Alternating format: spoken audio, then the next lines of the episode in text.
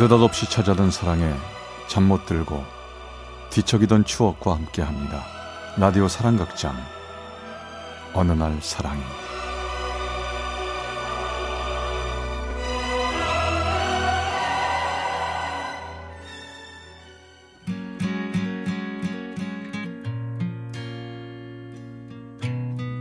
사랑의 체험수기 어느 날 사랑이 제 162화 하늘이 준 선물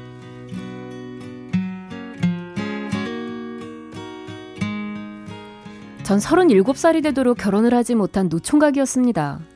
여자친구도 없이 오로지 등산만 하면서 세월을 보내고 있었죠. 그때도 뜨거운 여름이 오기 전 연례 행사처럼 치르던 지리산 종주를 마치고 싶어 산을 오르고 있었죠. 종주 마지막 날 졸음에 겨워 떠지지도 않는 눈을 하곤 천왕봉을 향하던 그때 아직 어둠이 깔려 앞도 보이지 않는 그 순간 갑자기 눈앞이 환하게 빛나더군요. 처음 그녀를 본 순간 3대가 덕을 쌓아야 볼 수 있다는 지리산 일출은 이미 안중에도 없었습니다. 장터목 산장에서 천왕봉까지 처음 보는 그녀 뒤만 졸졸 쫓아다니기 시작했죠. 그리고 평소에 숫기가 없어 잘 모르는 사람하고는 말도 잘 안 하던 제가 어디서 그런 용기가 나왔는지 무턱대고 그녀에게 말을 걸었습니다.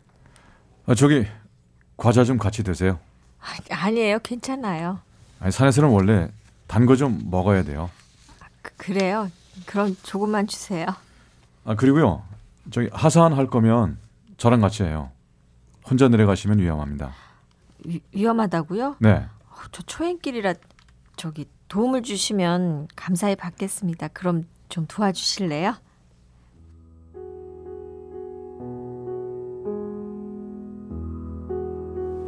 전 그녀와 함께 산에서 내려오면서 그녀가 대전에 살고 있고 미용 관련 일을 하며 나이가 저보다 두 살 많다는 사실도 알았고 결정적으로 사귀는 사람도 없다는 사실까지 알게 됐습니다. 아직 저랑 만나보자고 한 것도 아닌데 속으론 정말 뛸 듯이 기쁘더군요. 그렇게 산에서 만난 인연으로 그녀와 전 사귀는 건 아니어도 가끔 전화로 안부를 묻는 사이가 됐습니다. 하지만 그녀는 대전에, 저는 직장 때문에 대구에 살고 있어서 만나기도 쉽지 않았고, 딱히 그녀가 저를 마음에 두고 있는 눈치도 아니었습니다. 하지만 37년 만에 첫눈에 반한다는 말이 어떤 건지를 처음 알게 해준 그녀 생각이 머리에서 떠나지 않았습니다.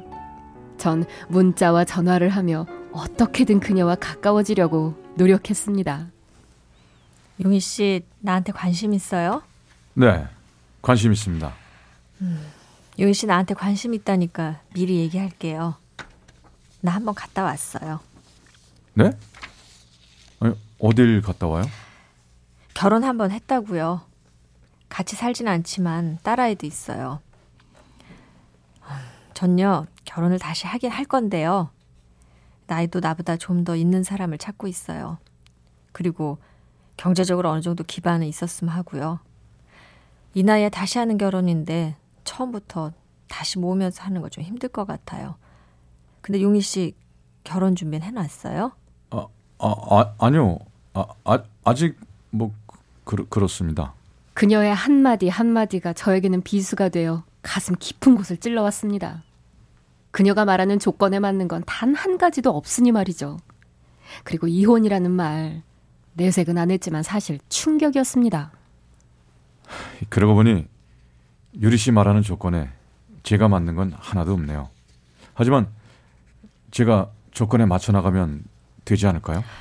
글쎄요. 이제 와서 어떻게 조건에 맞추겠어요? 아무리 생각해도 내 마음이 많이 바뀔 것 같진 않아요.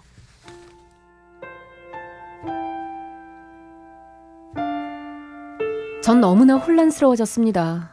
그녀가 저를 좋아하지 않는다는 생각도 들고 여러 가지로 맞지 않는다는 생각을 하니 술을 못하는 저지만 술 생각이 절로 나더군요. 그래서 전 친구를 불러 같이 술을 마셨습니다. 아, 만약에 네가 사랑하는 사람이 생겼는데 그 사람이 한 번 결혼한 사람이라면 너 결혼을 할 수 있겠어? 친구도 처음에 적잖이 당황하는 눈치였지만 잠시 생각하면 하더니 웃으며 얘기하더군요. 어, 너 좋아하는 사람 생겼구나. 웬일이냐? 결혼 뭐 생각도 안 하던 인간이 어쨌든 네가 결혼이라는 단어를 쓰는 걸 보니까 네가 많이 사랑한 사람인 모양인데 야 사랑한다면 문제될 게 뭐냐 결혼한 유부녀도 아니고 당당한 솔로들이잖아 지금 그렇지. 응. 둘다 사랑하는 마음만 있다면 괜찮은 거지. 아 그럼 어? 역시 넌 내 친구다. 고맙다. 야 아, 네 말에 용기가 난다. 야 그리고 말이야 아, 너 사랑이라는 것에 당당해져야 돼 임마 어 알았어 친구 말에 용기를 얻은 저는 그날 술자리가 끝나고 그녀에게 바로 전화를 걸었습니다.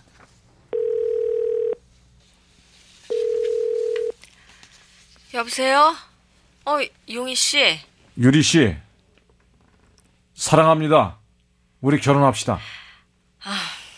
용희 씨는 또 그 소리예요? 내가 말한 조건들 안 되잖아요.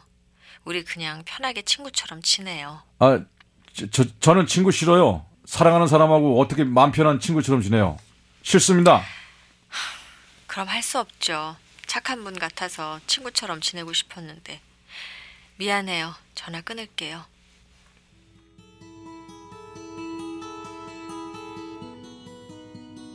그렇게 냉정하게 전화가 끊기고 한동안 먹먹하더군요.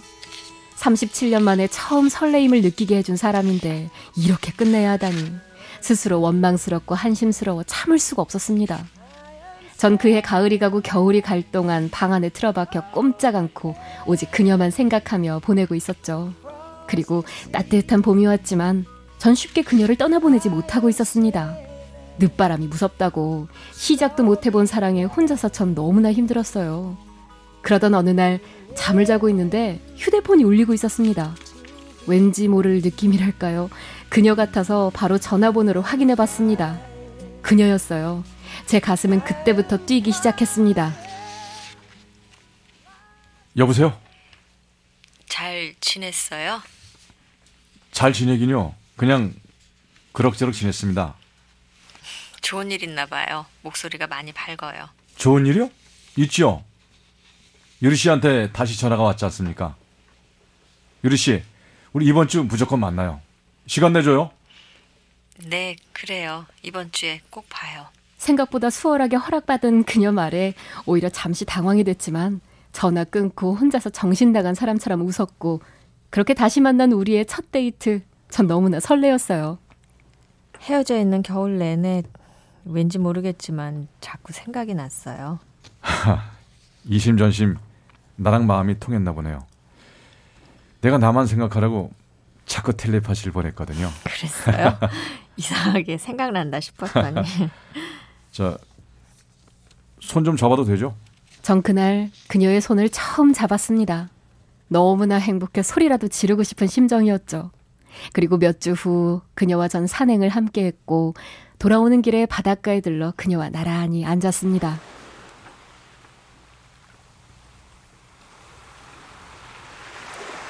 유희 씨, 전에 내가 말했던 조건들 사실 별로 중요하지 않아요. 예? 그게 무슨 말이에요? 조건 때문에 용희 씨가 싫은 게 아니라고요. 용희 씨가 상처받을까봐 힘들까봐 제가 피한 거예요. 정말이에요?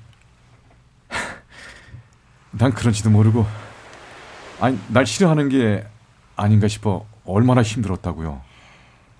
나를 정말 좋아해 줄 수 있어요? 지금 내 모습 이대로 말이에요. 네. 내가 유리 씨 행복하게 해줄게요. 가진 건 없지만 유리 씨 마음 아프지 않게 꼭 행복하게 해줄게요.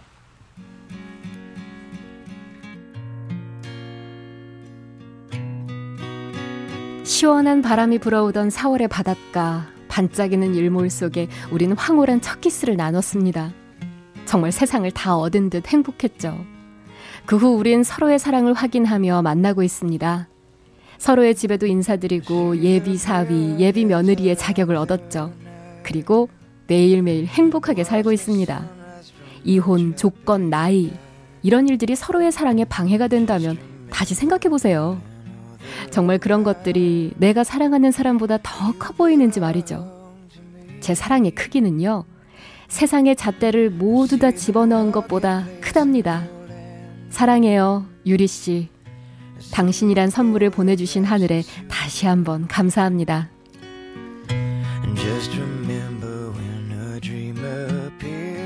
대전 유성구의 최용희 씨가 보내주신 어느 날 사랑이 162화 하늘이 준 선물편이었습니다. Don't be so alone.